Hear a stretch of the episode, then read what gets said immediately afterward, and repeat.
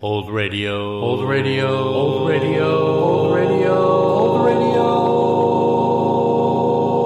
radio. Comedy podcast.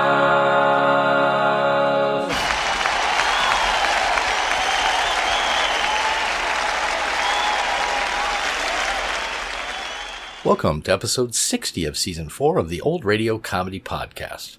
One of the earliest successful radio comedy shows, Lum and Abner aired from 1931 to 1954 and starred Chester Locke as Columbus Lum Edwards and Norris Goff as Abner Peabody. Co owners of the Jot 'em Down store in the fictional town of Pine Ridge, Arkansas, the two hillbillies are constantly trying out various money making schemes and invariably being fleeced by their nemesis, Squire Skimp. Locke also voiced the characters Grandpappy Spears and Cedric Weehunt, and Goff voiced Squire Skimp, Llewellyn Gray, Dick Huddleston, and most of the other characters in the show. Starting out as a local show on KTHS in Hot Springs, Lum and Abner went national with NBC Radio after only a few episodes. Each show was 15 minutes long, but it changed to a 30 minute format in 1948 and added a studio audience and an orchestra. This format change, however, proved to be unpopular, and the show went off the air in 1950. Locke and Goff experimented with other formats, then changed back to the 15 minute length, and brought the show back on the air in 1953 on ABC radio. However, competition with television and Goff's failing health caused the show to go off the air permanently the following year. One of the most famous feuds between celebrities was the one that went on for years between comedians Fred Allen and Jack Benny both hosts of their own popular radio comedy shows. The feud was highly publicized both on and off the air, and Alan and Benny used it on many of their episodes on their shows, insulting each other regularly. In reality, the feud was fictional, and the two were actually very close friends. In his memoir, Benny revealed years later that the writers of each show often got together to plan the direction of the mock feud. Now sit back and enjoy the February 18th and 19th, 1935 broadcasts of Lum and Abner and the June 27th, 1948 broadcast of The Fred Allen Show with special guest Jack Benny. Hey, it's Kaylee Cuoco for Priceline. Ready to go to your happy place for a happy price? Well, why didn't you say so? Just download the Priceline app right now and save up to 60% on hotels. So, whether it's Cousin Kevin's Kazoo concert in Kansas City, go Kevin, or Becky's Bachelorette Bash in Bermuda, you never have to miss a trip ever again. So, download the Priceline app today. Your savings are waiting. Go to your happy place for a happy price. Go to your happy price, Priceline.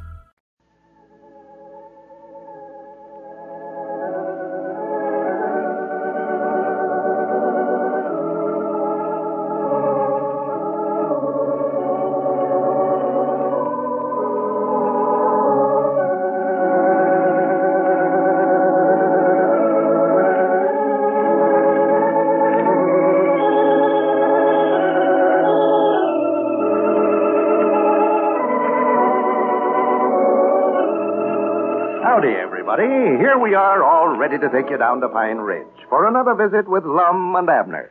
Brought to you by the makers of Horlicks, the original malted milk. Folks, Lum and Abner have received so many requests for those flashlights that I'll bet a lot of you are using Horlicks for the first time. Well, if that's the case, you'll be surprised to learn of the great number of uses this delicious, nourishing food drink really has. In the first place, for weight control. Try drinking a glass of Horlicks, either hot or cold, for your noonday luncheon. See how refreshing, how sustaining, how easy to digest Horlicks is. It will keep you alert. You won't have that drowsy feeling that is often caused by a heavy, hard to digest meal. Horlicks is a wonderful drink for the youngsters, too. Its precious vitamins and minerals help children build sturdy, healthy bodies, sound bones, and teeth. I'll have a lot to tell you about other uses of Horlicks this week. Listen carefully. And now, about that offer Lum and Abner are making. You know, folks, they've received so many requests that the flashlight factory is swamped. Yeah, but everyone who sent in a wrapper and 10 cents will receive his flashlight as soon as they can be made. Now, if you haven't already sent for your flashlight, you'll want to do so at once. I'll tell you all about it after we hear Lum and Abner. Right? And now, let's see what's happening down in Pine Ridge. Lum and Abner have received enough orders for flashlights now to enable them to start restocking the Jot 'em Down store. Two big truckloads of merchandise has been delivered today, and the old fellows have been busy arranging it on the shelves. As we look in on Pine Ridge today, we find Abner out on the front porch of the Jot 'em Down store, talking to Dick Huddleston. The race for president of the new store seems to be causing some dissension between Lum and Abner. Listen. Oh, he's doing anything he can to get folks to vote for him. Like that stunt he pulled on me Saturday. If that ain't cheating, I don't know what you'd call it. I give Cedric a dollar and a half to carry that sign for me saying, vote for Peabody for president, and then Lom come along, give Cedric another dollar and a half to let him paint some more reading on the sign. Yeah, I saw Cedric carrying the sign around all day Saturday. I thought he was carrying it for Lom. It had on there, vote for Abner Peabody for president of the United States, and vote for Lum Eddard for president of the Jot 'em Down store. Yeah, that's what Lum added on there. Cedric done carried it all day before I knowed anything about it. Well, uh, trouble is, Abner, you just haven't had enough experience in running for office. Lum's an old timer at this campaigning. He's been running for some kind of an office ever since I've known him. He's always mixed up in politics somewhere or other. Well, he's 900 and some odd votes ahead of me now and gaining every day, it looks like. Yeah, what you need's a good campaign manager, Abner. Yeah, what I need, huh? I say, what you need's a good campaign manager. Somebody's had some experience in politics. And get out here and get you some votes. You, you think that's what I ought to have, huh? Well, that's what you're going to have to have if you beat Lum. I know, because I believe that's a good idea, Dick. Of course, I shouldn't be telling you this. I don't want to take any sides in it.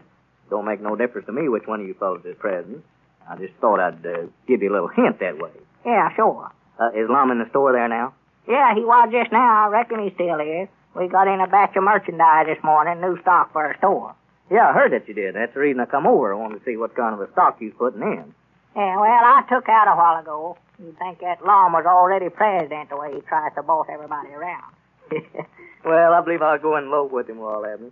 Yeah, go ahead. I've got a little business to tend to. You give me a good idea while I go. I- I'll see you after a while, Dick. All right, Abner. Well, it's beginning to look like a store in here again. Huh? Oh, well, howdy, Dick. come in, come in. I thought you were busy here and never seen you come up. yeah. Well, I seen them trucks from the wholesale house go by my place this morning. I just allowed you fellas getting in your new stock. Yeah, yeah, well, we ain't got all of it yet, but we're just buying a little of it along as we can. Yeah. The way folks are sending in for these flashlights, it won't be long till we can have the whole store stocked. What's the matter? Can't you get Abner to help you there? Hmm. That's what I'm doing now, is trying to straighten out what he's already did. I run him out of here a while ago. Everything he does, I have to do it over again, it looks like. I left it up to him to stack this canned goods in the shelf, and I just wish you'd looked the way he done it. Well, for goodness sake. Just, just look at that shelf there, for instance. Instead of stacking stuff uh, to itself like it ought to be, he's got, uh, well, there's uh, pork and beans and apricots and axle grease.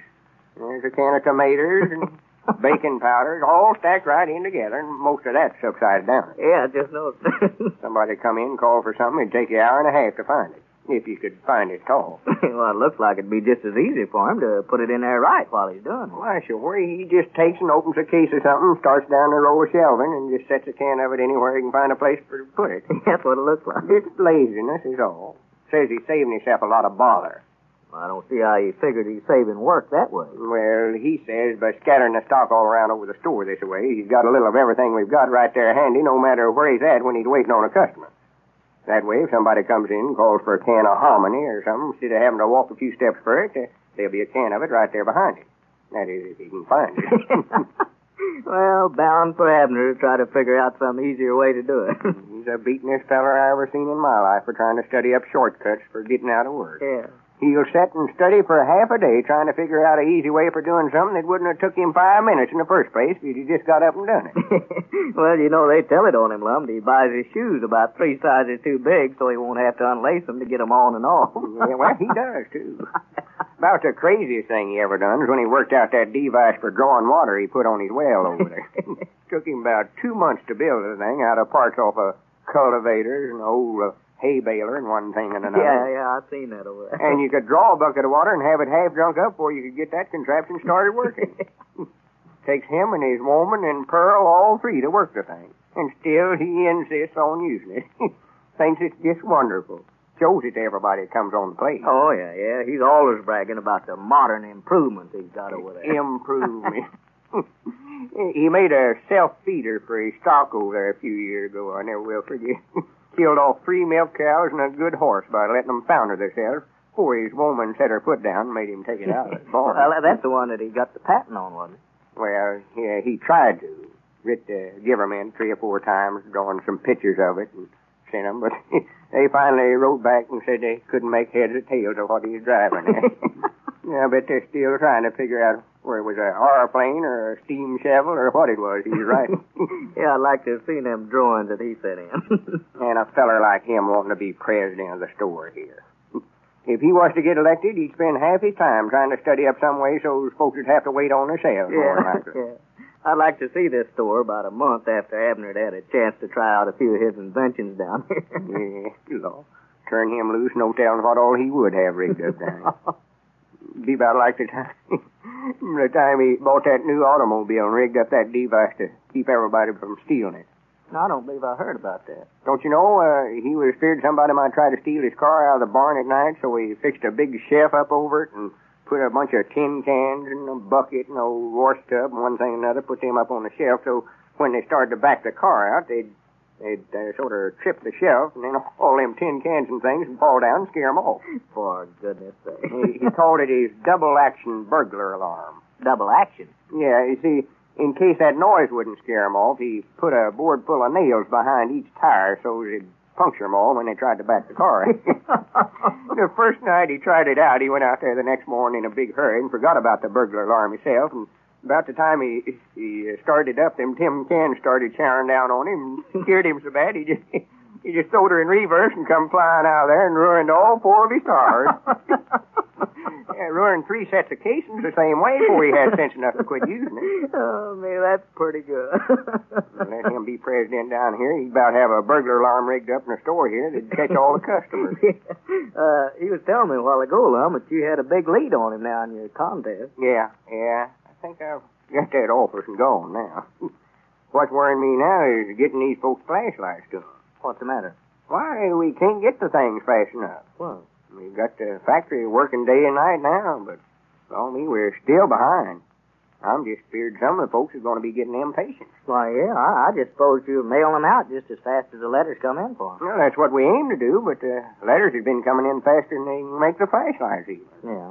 I never knowed we had so many friends out on the party line. well, you won't have long, Lum, if you don't get those flashlights out to them. Oh, well, they'll all get 'em. Every last one of 'em that sent in a whopper will get one. I'll see to that personally. It's just going to take longer than we figured. Yeah. Well, I believe, Lum, I'd make some kind of announcement on the party line. Let them know the reason for the delay if I was you. Yeah. Yeah, I expect that's the best thing to do. Yeah, I believe I would. I'll call 'em up after a little and explain to 'em that it ain't no fault of ours. Sure, I think they'll all understand, just so they don't think, you know, that you've forgotten about it. I hate it the worst way, especially after they're so nice to ride in this way. and all. Yeah, sure, I know you do. Well, if everybody else is as well pleased with theirs when they get it as I am mine, why, it'll be worth waiting for. all Well, right. here comes Abner back. Huh? no, he's mad. He got mad a while ago and stomped out of here because I jumped on him about the way he was stacking that stuff in the shelf. yeah, I saw him out there. That come in a while ago. now, you fellas ought to be wrangling this way, though, Lon. I'm afraid this contest you're having, letting the public vote on which one of you going to be president of your store when you get it open, that's going to cause you fellas to have a falling out. Oh, no, no, no.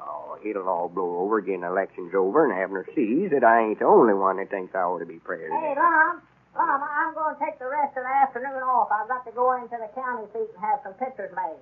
Have some pictures made. Yeah. Well, for goodness sake. I never would have thought you'd want to have a picture made of that face of yours. Look to me like you'd be proud to forget what you look like. Well, my campaign manager said that he needs some pictures of me for publicity. You're a campaign manager. Yes, sir. I've got a man that guarantees to get me elected. I know that this contest is going to be a heap different story from here out, Lum. He's a go-getter. Who you got managing your campaign? Why, just a while ago made a deal with Squire Skimp. He's going to take charge from here out. I know this Squire Skimp knows more tricks about getting votes than any two fellas in this whole community. Well, knowing Squire Skimp as we do, we can expect a whirlwind finish in this campaign for president. And now, if you haven't already sent in for one of these fine little fountain pen sized flashlights that everyone's getting from Lum and Abner, here's how you can get yours.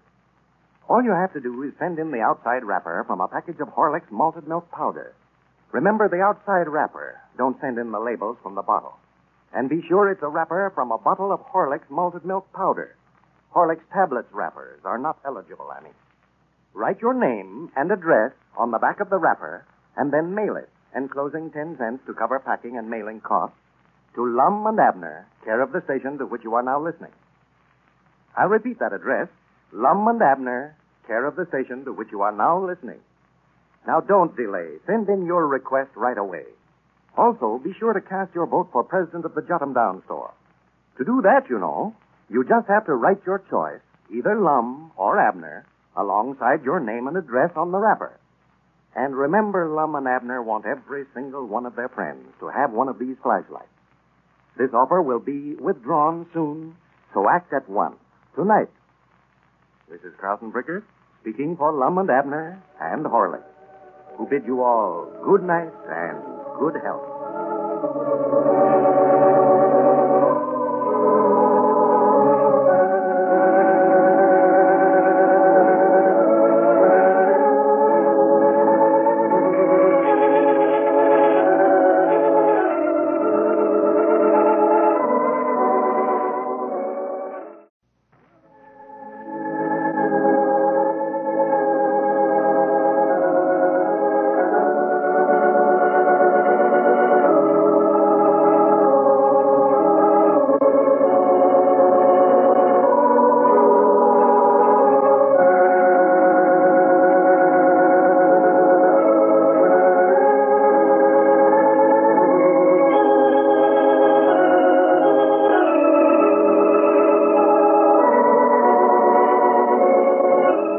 Howdy, everybody. Here we are all ready to take you down to Pine Ridge for another visit with Lum and Abner. Brought to you by the makers of Horlicks, the original malted milk. I wonder if gasoline makes the difference in your car that it makes in mine. When I use good gasoline, that car of mine starts with a touch, on even the coldest morning. But the other day, I yielded to the temptation to try and get a bargain. I filled my tank with cheap gasoline. What a time I had starting that car the next morning. Now, cheap gasoline may look just like good gasoline when it comes out of the hose, but there is some difference in results. Well, there's a difference in malted milk, too. A cheap imitation may look like Horlicks, but that doesn't mean that it's just as good as Horlicks. Not at all.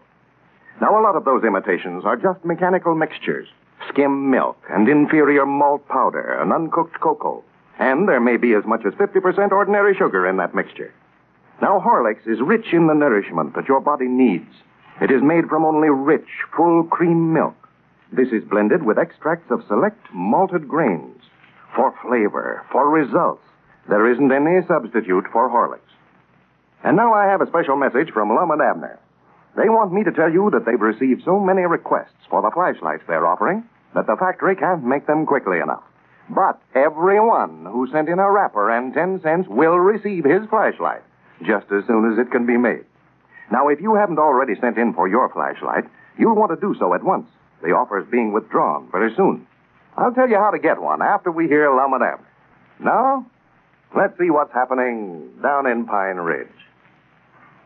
Well, Lum and Abner's contest over who will be elected president of their new store is winding up in a whirlwind finish. For the past several days now, Lum has been leading by several hundred votes. But yesterday, Abner announced that he had made a deal with Squire Skimp to act as his campaign manager. And the latest count is that the old fellows are about even in the race. As we look in on Pine Ridge today, we find Lum and Cedric down at their store arranging the new stock of merchandise on the shelves. Listen. I got all them canned goods stacked up on the shelves now, Mr. Lum. Mm-hmm. Yeah. Yeah, looking right nice, Eddie. Now you better take and sweep out the feed room back there and get it all ready for the flour and feed I ordered. I ought to be out here in the morning. Yes, Mom. There's some loose chops scattered around on the floor back there. Just sweep them up and sack 'em. I'll carry 'em over the place there and feed 'em to the chickens. Well, I thought you said you wanted me to hang up them horse collars and them lanterns on the back wall yonder next. Yeah, that's right. You ain't got to that yet, have you? Hey, there's some collar pads back there that ought to be hung up, too. Uh, just let that go, though. Better get that feed room cleaned up first. I want to have it all ready so as when they fetch it out, we can just stack it right off in the truck, save us handling it twice. Yes, Mom. well, I do know. Ain't that Mr. Abner coming up down there? Where? Well, for their land's sake. now, where do you reckon he got such a get up as that? Uh, I don't know, but he's sure dressed up, ain't he? First time I ever seen him with a derby on. And I bound you it ain't his neither. Look at the way it sets down on his ears there. Looks like somebody took and turned a wash boiler and turned it upside down and on his head. Uh, bound you, though, he's a getting votes. That's more like the reason he's a dressed up. Yeah. Looks more like he's going to a masquerade party somewhere. Look at him strut.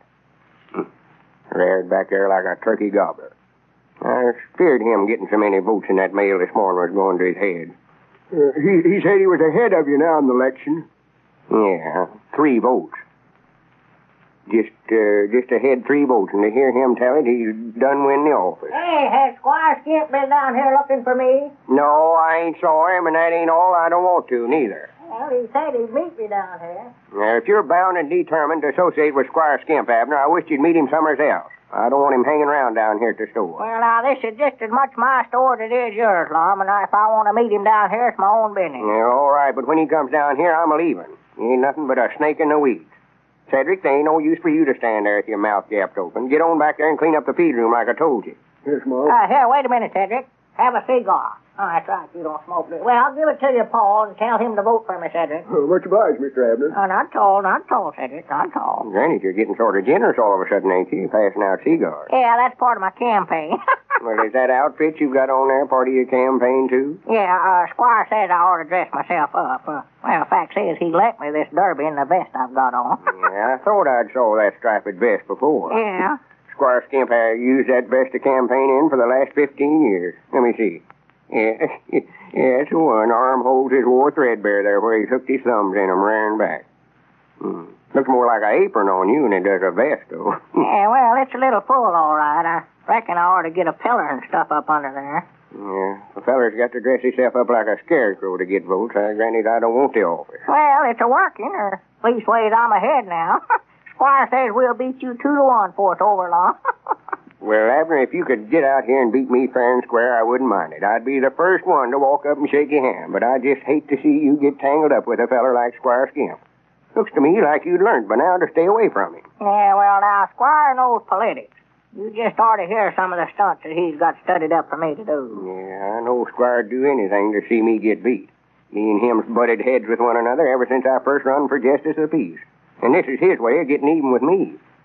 You want to mind out now, he don't get you in a batch of trouble. Yeah, don't you worry about me and Squire. Well, Abner, he ain't going to get out here and work you this away for nothing. I'll tell you that right now. He's got some scheme in the back of his head right now for making something out of it. Why, sure, he's going to make something out of it. I'm paying him ten cents on all I make. Ten cents. Yes, sir, ten cents. I've got it wrote right here in the contract with her name signed to it and everything. That's it.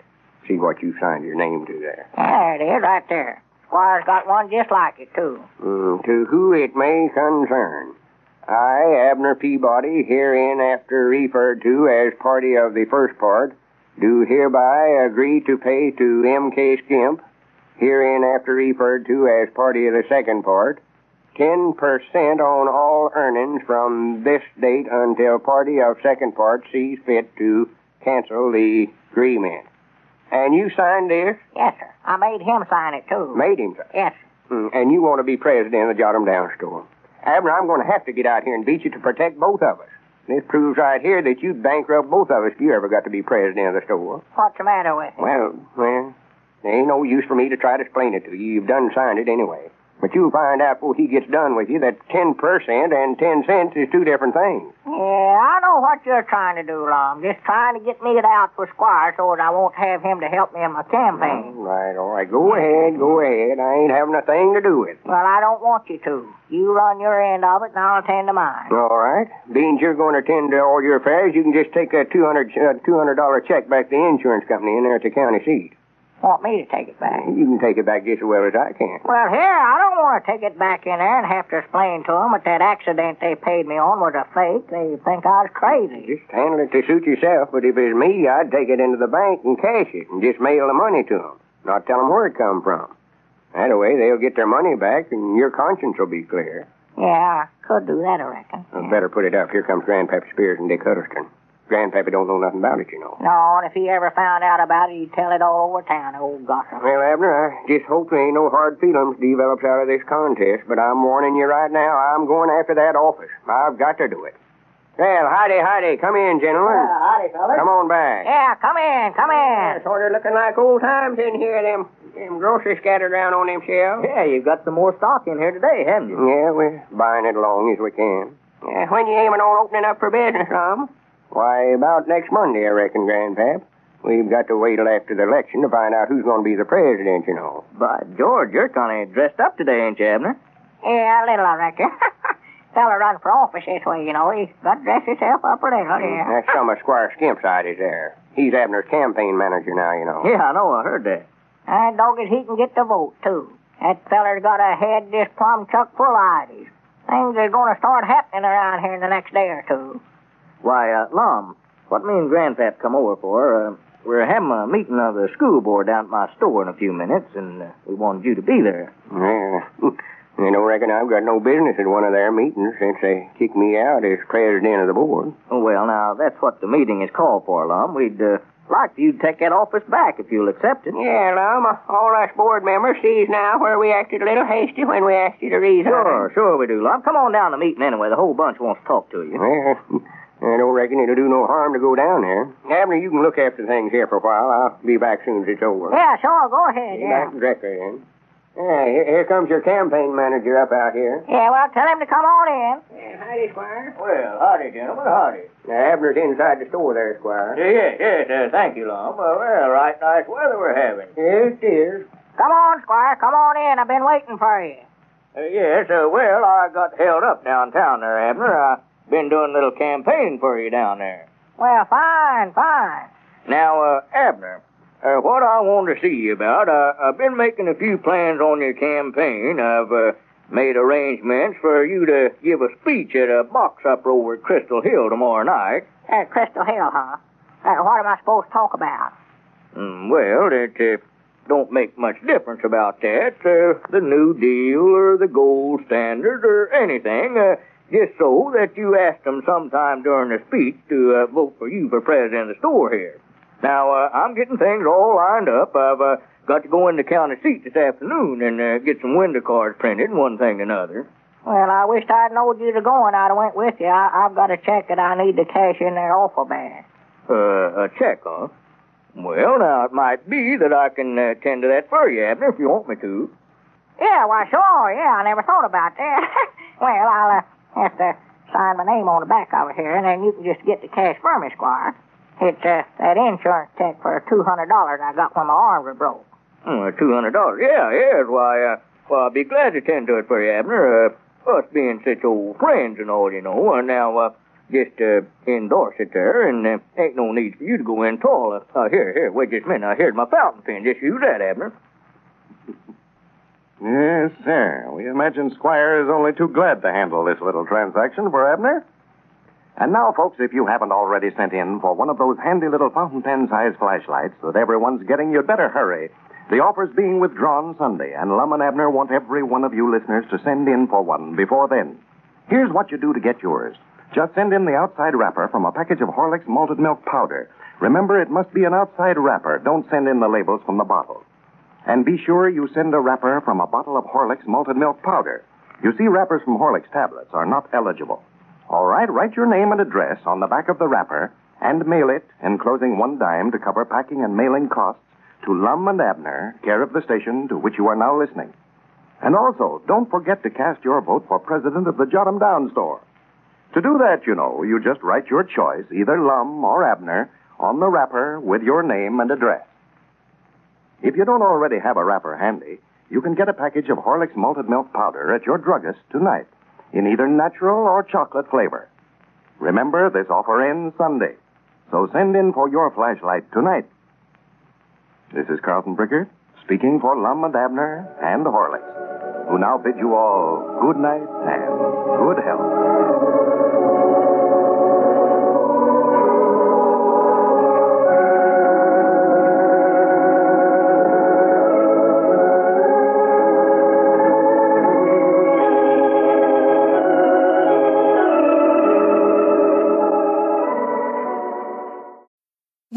mealtime inspiration, it's worth shopping Kroger, where you'll find over 30,000 mouthwatering choices that excite your inner foodie. And no matter what tasty choice you make, you'll enjoy our everyday low prices, plus extra ways to save, like digital coupons worth over $600 each week. You can also save up to $1 off per gallon at the pump with fuel points. More savings and more inspiring flavors make shopping Kroger worth it every time. Kroger, fresh for everyone. Fuel restrictions apply.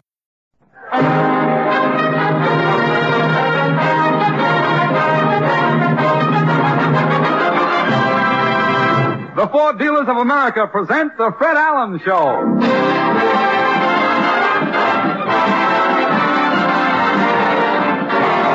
The Fred Allen Show with Fred's guest, a friend of Nature Boys named Jack Benny, Fulton Hoffa, Minerva Pius, Peter Donald, Parker Fenley, the DeMarco sisters, and Al Goodman and his orchestra. And this is Kenny Delmar speaking for your friendly Ford dealer.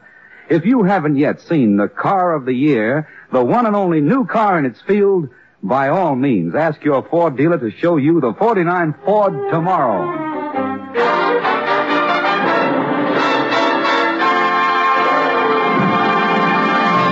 Ladies and gentlemen, I'm sorry that I haven't been here the last few weeks to introduce our star, Uh-huh. but tonight I'm back. And here I am again, Portland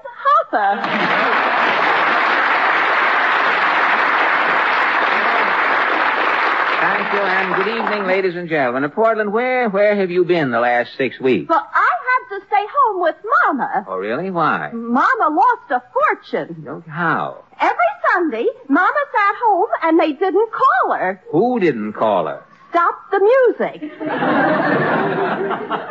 Oh, how, uh... You can do better. You're just feeling them out. I... How come you're, uh...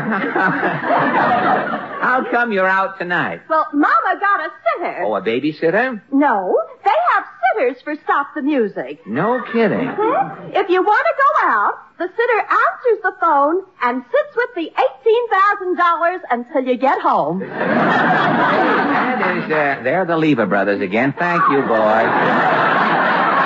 say, if you, uh, say, that's, uh, that's, uh, that's some profession, a quiz sitter. Oh, everybody's listening to Stop the Music. Oh, I know that. According to the latest Hooper survey, the only one who listens to our program is Edgar Bergen. and even he's gone away, so tonight we're just. Radio programs today are giving everything away. I know, radio is the Marshall Plan with music.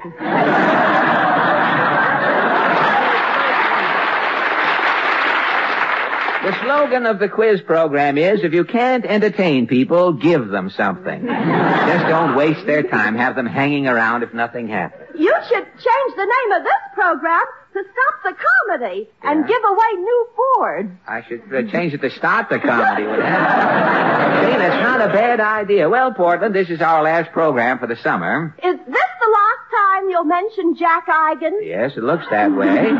If there's anything, there's Mr. Eigen. Thank you, Mr. Eigen. In case we call on him for a personal appearance later, you know. If there's anything you'd like to say, since this is our last program, you know, before we finish. Well, I have some things that you cut out during the winter. Oh, really? What things? I had a song. What was the title of the song? When they find out about phenobarbital in Tennessee, it'll be sleepy time down south. I can't imagine why I cut that out. And I had some jokes. Really? What, uh, what joke? One was about the man who ate nothing but radishes for 20 years. Ate radishes for 20 years? In his old age, he went down to Long Island and lived on the Sound.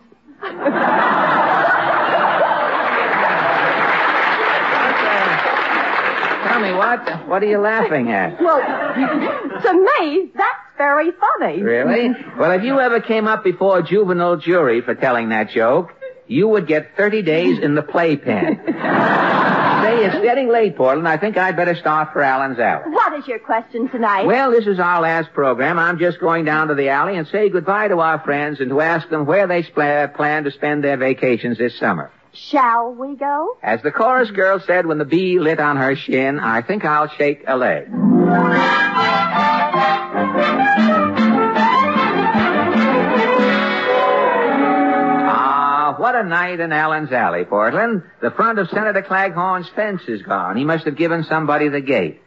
Oh, well, let's, uh, let's see if the senator's in. Somebody, I see somebody whap my watch here. Oh, it's you, son. Yes, Senator. Now, let's go, son. I'm busier than an Arthur Murray hostess trying to teach a pupil with St. Vitus dance. You're busy? Yeah, I've been over to Philadelphia attending that Republican convention. Oh. I ain't seen so much hot air since the night I opened the wrong door in that Turkish bath. What about the Republican candidate, Senator? Well, Dewey ain't never going to get little old Harry out of the White House. Who says so? Petrillo says so. Petrillo? Nobody can take no piano player off of no job unless Petrillo says so.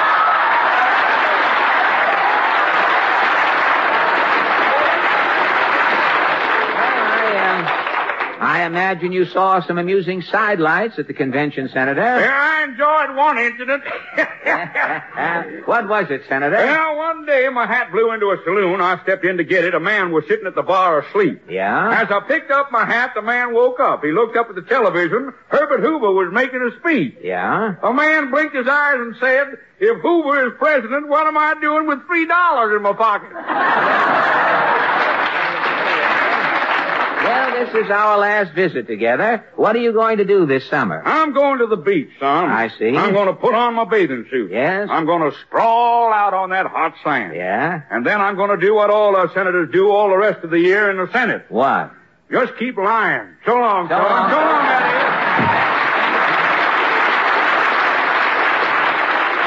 Well, when the senator gets sprawled out, there'll be something new under the sun. Oh, well, let's, uh, let's wake up Mr. Moody. Howdy, Bob. Well, Mr. Moody, are you going away for vacation? Oh, I can't. I'm renting my barn for summer theater. Oh. Last summer I cleaned up.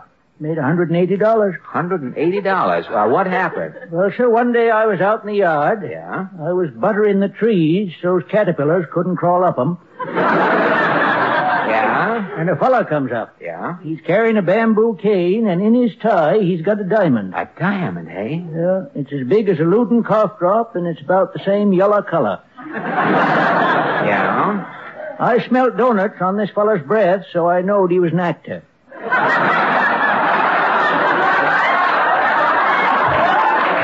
Yeah? He says, he says, Rube, I'm here to rent your barn for Orson Buskin and his touring Shakespearean players. Uh-huh. It's a deal, I says. Oh, he was the advance man. He didn't say. Oh, he didn't say that.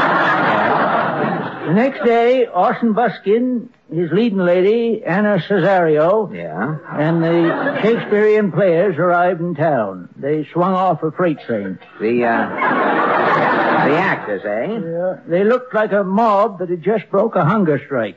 I Well, sir, that night the show opened. It's Hamlet. see. Hamlet. All the Shakespearean actors is wearing long black underwear. Tights? Loose on most of them. Oh.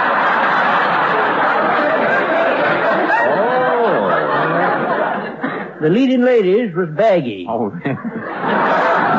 In the back. oh. Orson Buskin is strutting around the stage holding a skull and saying, Alas, poor Boric, I knew him well. Well, how was the show? Rotten. The audience throwed 200 eggs at the actors. Well, if the show was so bad the audience threw eggs, how did you make $180? I was in the lobby selling the eggs at 90 cents a dozen. So long.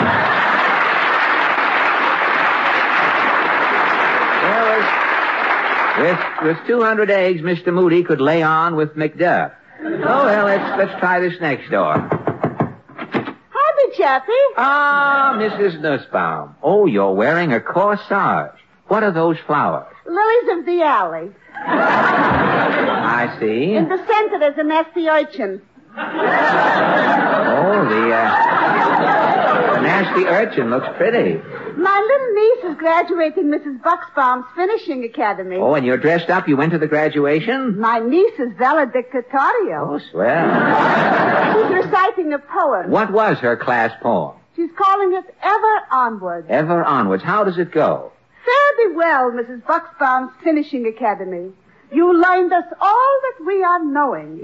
Never backwards, sideways, up or downwards, but ever onwards we are going. Say that. Well, tell me, Mrs. Nussbaum, where are you going on your vacation this year? No place. No? Last year we are stopping by Kramer's Castle in the Catskills. And uh, you're not going back? Pierre is gaining 90 pounds. 90 pounds? How come? By Kramer's when it is time to eat and they're blowing a bugle. A bugle, huh? The first day the bugle is blowing, we are eating breakfast. Uh-huh. Barely we are sitting on the veranda. Yeah? Again is blowing the bugle. Yeah. They are going back, also eating again breakfast. Uh-huh. They're coming out, again is blowing the bugle. You ate again? All day long is blowing the bugle. And you and Pierre? Three breakfasts, two lunches, with four dinners we are eating. And this kept up? Every day. So soon we are finished eating. Toots is blowing the bugle. Again we are having to eating. Well, isn't that unusual? Kramer's Castle serving so many meals a day? Ultimately they are discovering Discovering what? who is blowing the bugle is not Kramer. Well, who? who then? In back of Kramer's castle in the Catskills. Yes? Is living a Boy Scout, thank you.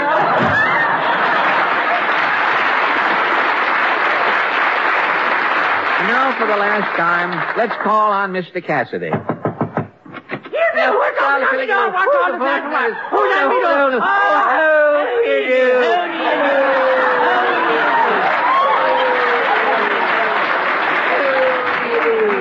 Mr. Cassidy, you uh, how do you do? Mr. Cassidy, you have a black eye. I have that. I look as though my eyeball is passing through a total eclipse. Tell me, who gave you the peeper? Sure, nobody gave it to me. I had to fight half an hour to get it. What, uh, what happened? Well, yesterday, you see, I was invited to a wedding. Yeah? Nocco Nolan's homely daughter married Mullet Muldoon's half-witted nephew. Oh, this is, this was some affair. At the wedding breakfast, I was suddenly taken thirsty. Yeah? So says I to Nocco, I'll take a little punch. Uh-huh. With that, Nocco rolls up his sleeve and gives it to me. Well, Mr. Cassidy, are you and your eye going away for your summer vacation? Ah, now why should I go away? What have they got anyplace else that we haven't got here in New York? Well, they have water. Sure, we got sewers backing up on every street in the city. Well, they have scenery. Me front window overlooks a brewery. You can't find scenery any finer than that. Well, that's true. Ah, when the sun slowly sinks behind the big pile of steaming malt in the brewery yard, 'tis a picture Fitzpatrick will never show you in a travelogue. But, but how can you escape the intense heat here in New York? Well, now, I, I, I do what Rinty Monahan does. What? But when the heat gets so bad, Rinty can't stand it. Yes? Rinty starts insulting Grogan the cop. Insulting him, um, insulting him how? Well, Rinty yells at Grogan, Ah, your grandfather is gargantuan. Yes? Then he yells, Your aunt sleeps with her eyes open. Yeah? And for the clincher, he yells, Ah, your mother wears army shoes. well, we this Grogan the cop gets mad. Naturally. But how does Rinty escape the heat? Grogan calls the wagon Yes? and rushes Rinty off to the municipal deep freeze. The municipal deep freeze? Oh, The cooler, the mightier. Now for their farewell joint appearance, the five DeMarco sisters and Maestro Al Goodman blend their talents to bring us Fellow with an Umbrella.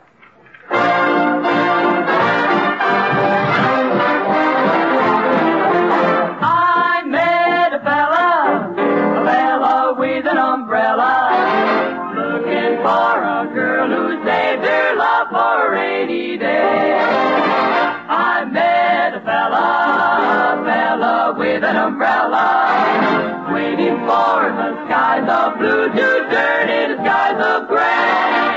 Raindrops will bring us together, and that's what I long to see.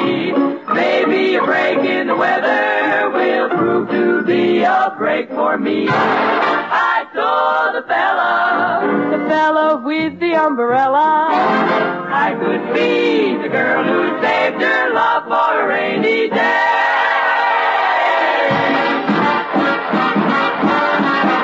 I told the fella, fella with the umbrella, I said I could be the girl who saved her love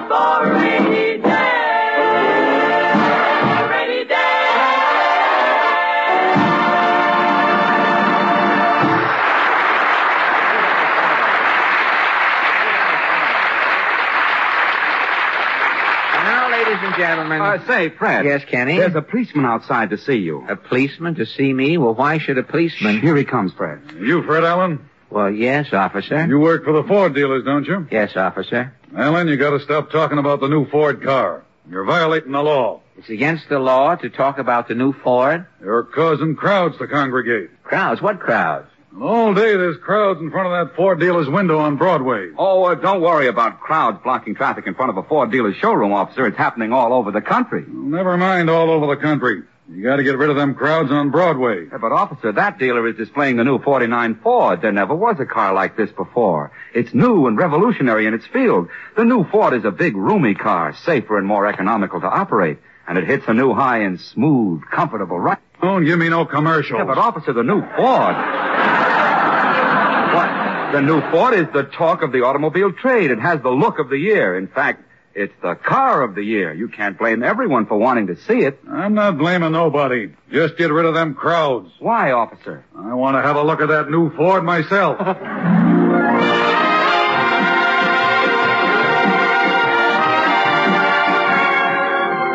Say, uh, Portland, Portland. Yes? We've got to get busy. This is our last program of the season at NBC, you know. I, I know. And as soon as we finish, I'll sweep out the studio. Yes, and give the broom back to the vice president in charge of brooms on, on the next floor. and you know what else you have to do? Yes? I have to wipe off the acoustics. Yes, have the acoustics good and dry when we leave.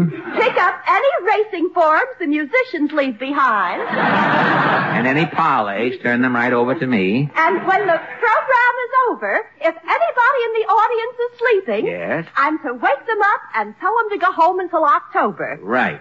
Well, I guess that's everything, Portland. I'll say goodbye to you now. Have a nice vacation. I'll see you in the fall. Oh, are you going now? Yes, I have to. Jack Benny's sailing for England. I promised to see Jack off. I bought him this travel book. Look, Fielding's new travel guide to Europe. Say, it's late, Portland. I better start for Jack's hotel. So long, Portland.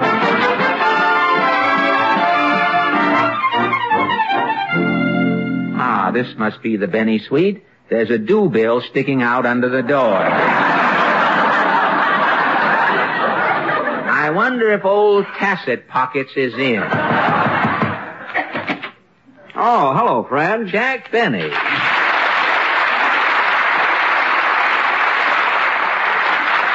Well, uh, well, Jack. Come on in, Fred. I'm packing. Oh, packing. Go right ahead. Sit down. Like something to drink? Uh, no, thanks. Coke, Seven Up, Crown Cola? No, no. I'm closing them out. They're only four cents a bottle.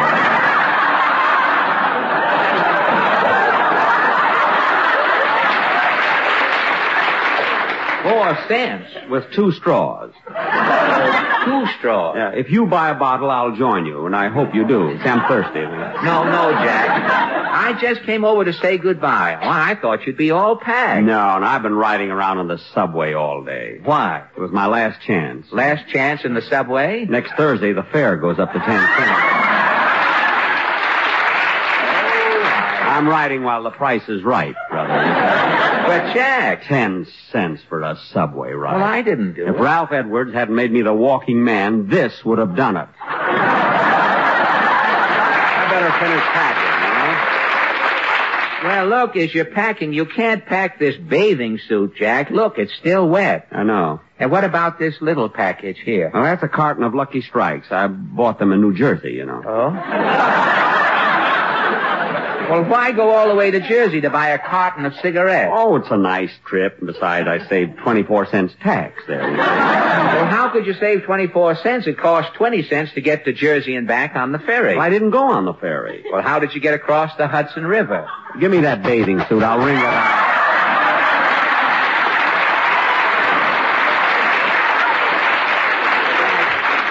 Jack, be careful. One sleeve and the skirt are still dripping.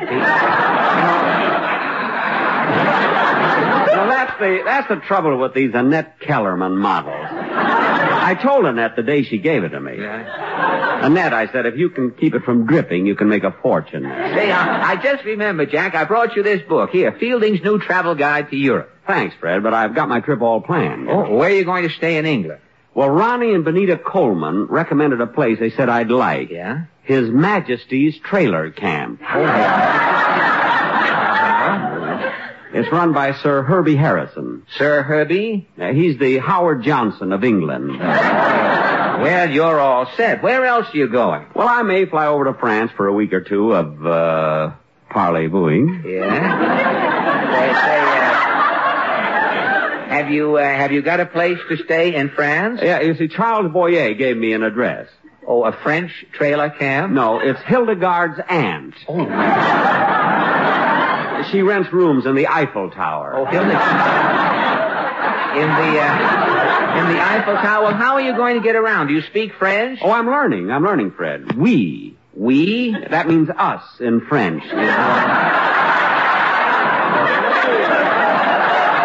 Say, no kidding. Now listen to this, Fred. Qui acache le rossignol suma pate kit. Oh boy, do you rattle it off. that's a what? uh, that's all French. Now what does that mean in English? Who is hiding the nightingale under my strudel? Well, won't uh, won't that be a difficult sentence to work into a conversation? No, no, no, no. You see, I'm carrying a nightingale with me. Oh. Strudel I can get any place. Well, look, Jack, it's time to go. With my luck, that's the bellboy. Come in. Uh, are you ready to check out, Mr. Benny? Yes, boy, you can take my bag. Well, how about the tip, Mr. Benny? The tip, you haven't carried my bags down yet. I mean for carrying them up four days ago. Oh, oh, yeah. I'll settle the whole thing in the lobby. May have to break an annuity. Prudential be surprised. Now, come on, come on, Jack. Boy, don't squeeze that paper bag. It's my nightingale. Come on. Well, the lobby's the lobby's empty, Jack. Let's go over to the desk. You can check out. Okay, say clerk. Oh yes, Mr. Benny. Here's your bill. Thank you, clerk. I'll just check these items over Oh, here. come on, Jack. It's getting late. I'll just be a minute, Fred. Let's see. I got my magnifying glass here. Let's see. Clerk, what is my total bill? Uh, $43.80.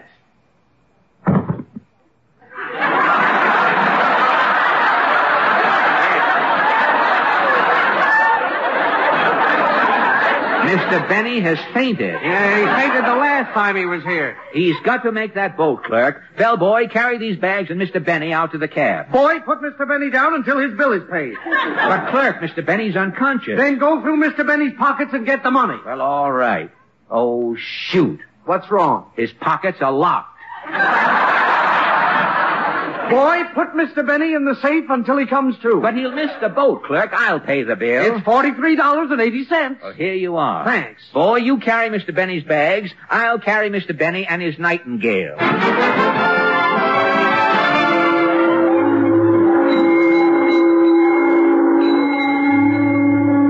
Well, Jack, here's your boat. Yes, sir. The Queen Beulah.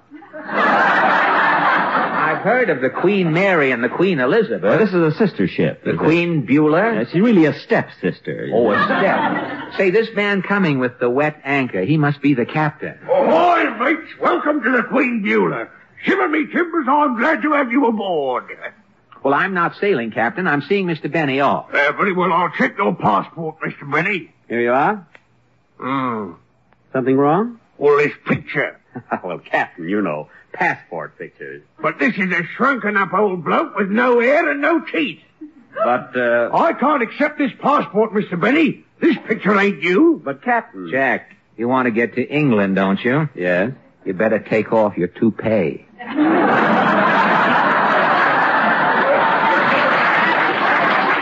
All right. There you are, Captain. Well, that takes care of the scalp. Jackie, Yes? you better take out your teeth. Okay. How's that, Captain? Well, now you resemble the picture, Mr. Benny. You're a shrunken up old bloke. All the embarrassing things. I bet Lana Turner didn't go through all of this. Jack, quit complaining. It's your own fault. Where was the picture taken? Warner Brothers. They do it to me every time. All right now, Mr. Benny, if you'll give me your ticket, I'll show you to your cabin. My ticket? Uh, yes, maybe you, maybe you put it in your stocking with your money. No, no. I'm wearing liquid stockings. Oh, it can't be. Well, don't, don't bother looking, sir. I'll just check the list. Now, you're traveling first class, Mr. Benny. First class? Yes?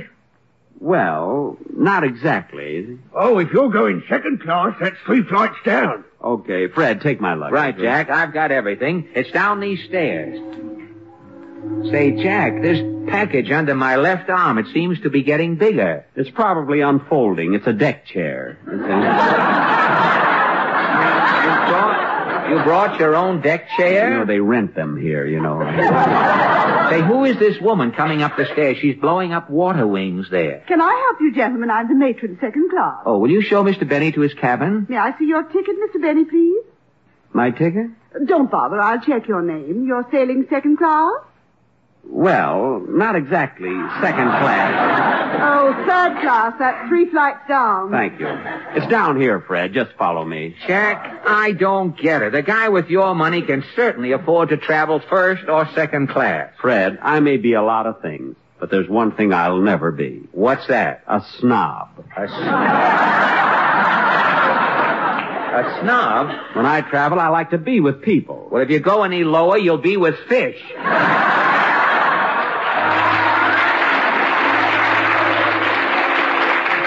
Well, I think we're in third class now. Gosh, I'm going to look funny in my beret. Everybody down here is wearing babushkas. Hi, gents. Uh, welcome to third class. Who are you? The steward in charge. Oh, will you show Mr. Benny to his cabin? Cabin? You mean hammock, don't you, bud? well, all right, to his hammock. That's better. What's your number, Buster? Number? Yeah, didn't you get a number with your ticket? My ticket? You're third class, ain't you? Well... Jack, you... You must be third class. I'll check. Steward. Yeah? Is the coast clear? Yeah. Sam sent me. oh, Sam sent you. Oh, that's two flights down. Two more flights? Yeah, go through the decompression chamber and turn left. Come on, Fred. Yeah. What is this? Who is Sam? A sailor I met at Roseland. Said if I ever went on the Queen Beulah to mention his name. Here we are, Fred. Put the bags down. Gosh, it's dark in here, Jack. It sure is. Hey, Jack, something is licking my face. no kidding?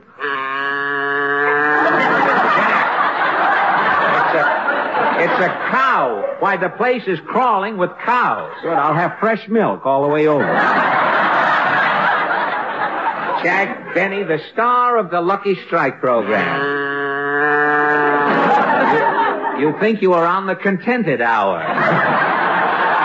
Fred, not so loud. How can you travel down in the bottom of this boat? No room, no bed. Fred, quiet. Well, you can't stay in here with all of these cows. They can't do this to you, Jack Benny. I'll get the captain. Fred, will you shut up? Shut up. You're going to England, aren't you? Yes. You've got your ticket, haven't you? Well, you haven't got a ticket. I knew you were cheap, but going to Europe as a stowaway. Look, Alan, give me my nightingale and go already. Benny, you can't get away with this. The captain will find you down here with all these cows, and then what are you going to say? Moo.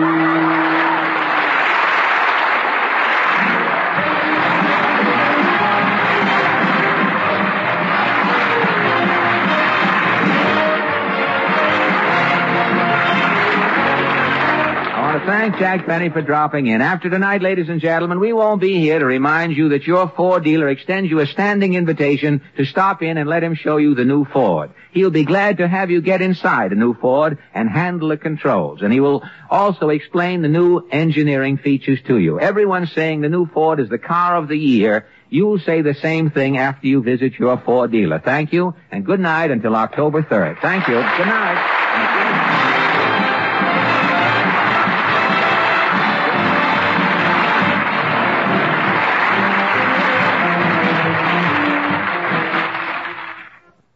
Be sure to tune in next time, my friends, for another classic comedy radio show. I'm Greg Fordyce.